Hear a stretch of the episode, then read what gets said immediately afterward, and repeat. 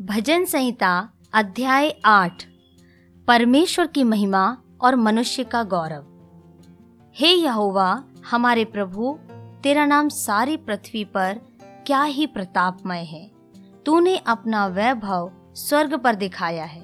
तूने अपने वैरियों के कारण बच्चों और दूध पियों के द्वारा सामर्थ की नींव डाली है, ताकि तू शत्रु और पलटा लेने वालों को रोके रखे।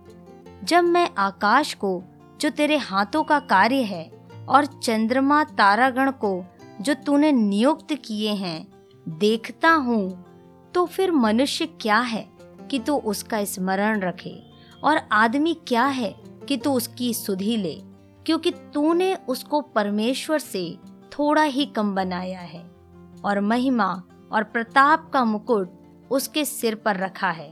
तूने उसे अपने हाथों के कार्यों पर प्रभुता दी है। तूने उसके पाँव तले सब कुछ कर दिया है।